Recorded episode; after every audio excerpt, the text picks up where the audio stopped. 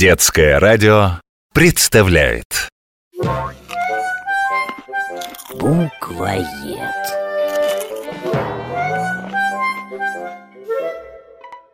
Переночевали братья у старухи А на утро отправились снова в путь дорогу.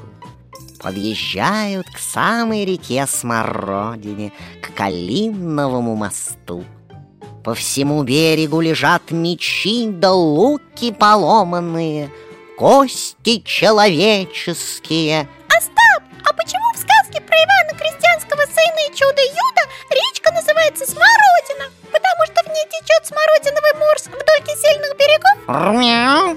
Сима, ты будешь сказку слушать или задавать глупые вопросы?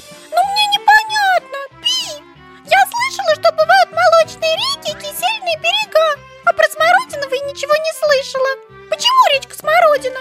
Сима, к ягоде смородине эта река никакого отношения не имеет. Она так называется, потому что дурно пахнет.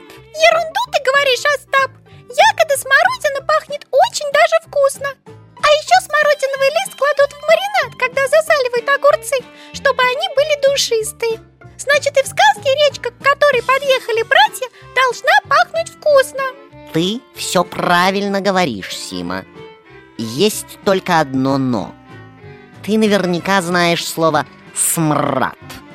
Так говорят про тяжелый, неприятный запах.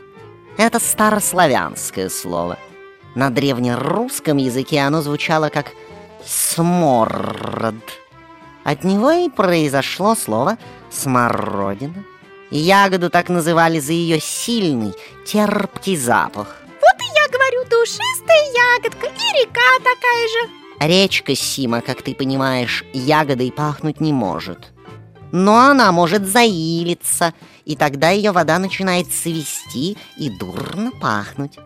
А былинная река Смородина названа так как раз потому, что сильно и плохо пахла. А как она еще должна пахнуть, если рядом с ней водится нечистая сила? Да еще Иван, крестьянский сын, в реку порубленное чудо-юдо побросал. А что, чудо Юда в сказке все-таки появится? Конечно, Сима, появится. Да не одно, а целых три. Ивану придется с ними биться. Ой, мне страшно Пи! Не бойся, мрррр. У сказок всегда счастливый конец.